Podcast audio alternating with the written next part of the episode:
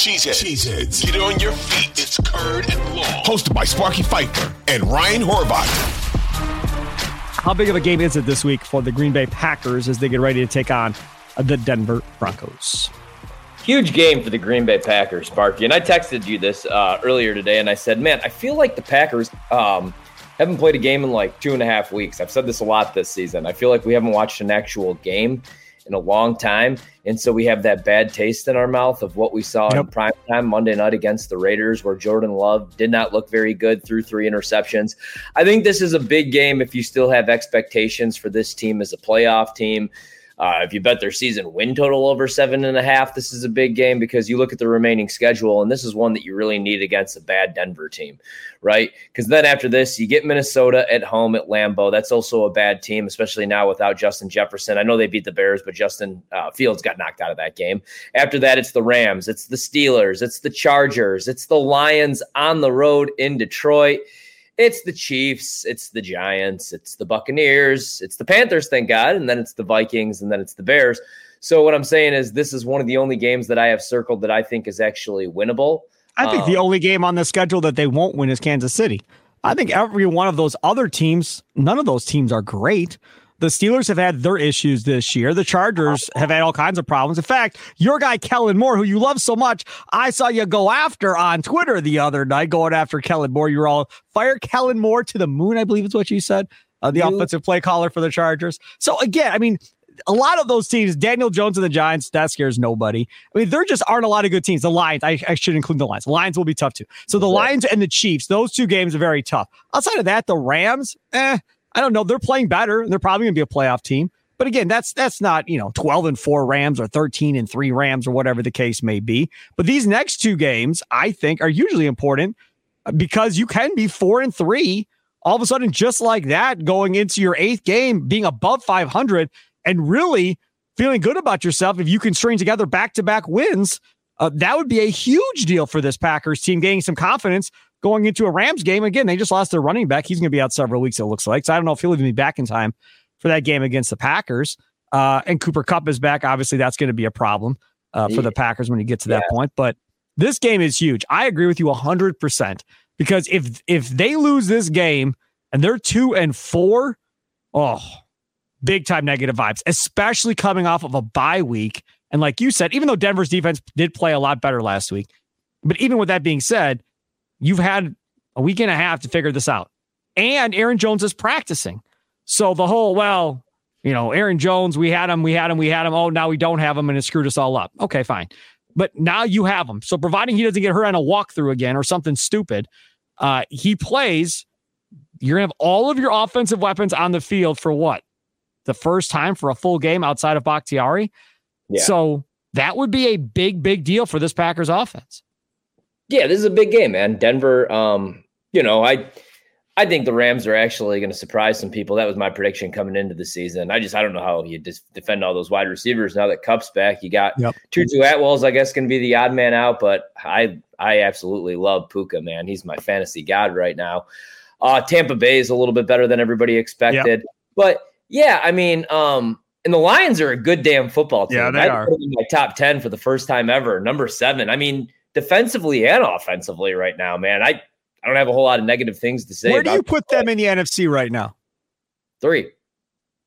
Three? I think I put them three right now. I think I have San Francisco. I still, I still have San Francisco number one. I don't care about that loss. Uh, number two, I go Philadelphia. No, yeah, four. Right. Yeah, no, because I still, man, call me crazy. I like Dallas more than Philly. Oh, good God. Come on. They no. one they had a crappy game. Put Detroit. You can put. I'll put Detroit too. God, I wish you made betting lines. I would love to get. Uh, the, you're telling me that Detroit would be favored on a neutral over the Cowboys? No way, dude. I, I, Jared Goff. Because Sparky, here's the thing, like that, like, but there's there's good matchups and then there's bad matchups. What's the one way that Jared Goff doesn't look like Superman out there when he gets hit? He gets hit, you pressure him. What do the Cowboys right. do? They pressure. Like that's what I'm saying in some of these games. That's why um, a couple of these, like you brought up, uh, moving for oh Chargers really quick. I wanted to hit on that one. I mean, we got plenty of time, but yep. they scared the hell out of me because Austin Ekeler is back. He's healthy. Packers can't tackle. Justin Herbert, you know, he's still really good, uh, even though he didn't look like it in Yeah, prime time. Yeah. And then the defense, as bad as the pass defense is, man, and the run defense is, they could get after the passer with Khalil Mack, who just had who's had seven sacks the last two weeks, and with Joey Bosa. So Jordan Love hates being pressured as well. So that one I hate. But yeah, this is this is a big game. You got to get yourself back on track. You've already lost one of the games that I had circled as a win. You, you got to beat the Raiders ten times out of ten. That's a crap football team. That that one pisses me off so bad. I mean, I didn't have like the expectations that you guys did for this team coming into the season, but you can't lose to the Raiders. And for the love of God, don't lose to Russell Wilson and Sean Payton. That's all I ask. I don't think this is a playoff team. No, Like seven said- and nine wins. That's not a playoff team. I don't want seven to nine wins. I either want two wins. I want no, no. Sorry, I want four wins or I want eleven.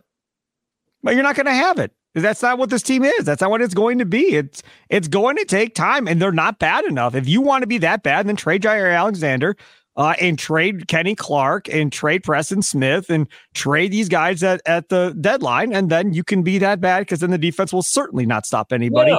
For certain at this point, but that offense was not built to be a playoff team this year. That offense was built to get itself ready for two years from now. That's how he built this offense, Gutekunst. He didn't No. build it to win this year. He built it that it would be good in two or three years. That's that's the learning process. Kind of like it's funny. Dirt and Sprague, a morning show in Portland um, that I've been on a bunch, uh, and I watch from time to time when um, they live stream on YouTube. They started I don't know the other day, so I watched it this morning. And the one dude is like, "I'm out on the Trailblazers. I'm out. I'm they, I'm done with the Trailblazers." Blah, blah, blah. I'm like, "What do you mean you're out? Like it's a rebuilding year. Like this is time to have your dreams and your excitement for the future of what this could be kind of going forward. And that's what it is for the Packers offense. Yes, you're going to have your bumps in the road. Yeah, you're going to have your struggles, but you have to get through them growing together. And as a Packer fan base, you've never, ever had this. Ever, ever, ever, ever had all of these young guys and having to go through struggles. You've had veteran players surrounding Hall of Fame quarterbacks.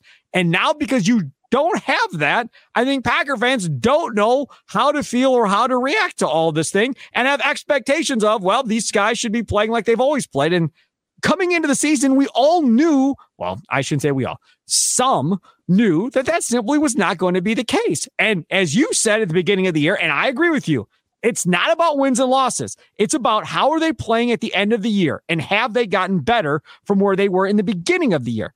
And I think that's still the fair expectation of look, if in the last three or four weeks this offense is clicking and you're like, okay, Love looks a lot better. The wide receivers aren't running the wrong routes anymore. Everybody's playing better.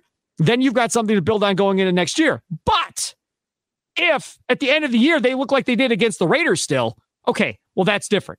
Then you got to start talking about wh- what are you going to do this offseason to try and rectify this however you decide you want to do it. If that's a different quarterback, if that's a different coach or whatever, then I think, okay, you can have that conversation.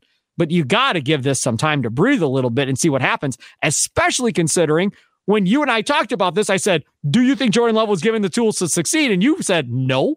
And I said no. And 95% of everybody else would say no. I mean, it is what it is at this point. You just got to get through this season and hopefully you're better next year for having gone through this year, providing you can stay healthy because look around the NFL, everybody's getting hurt.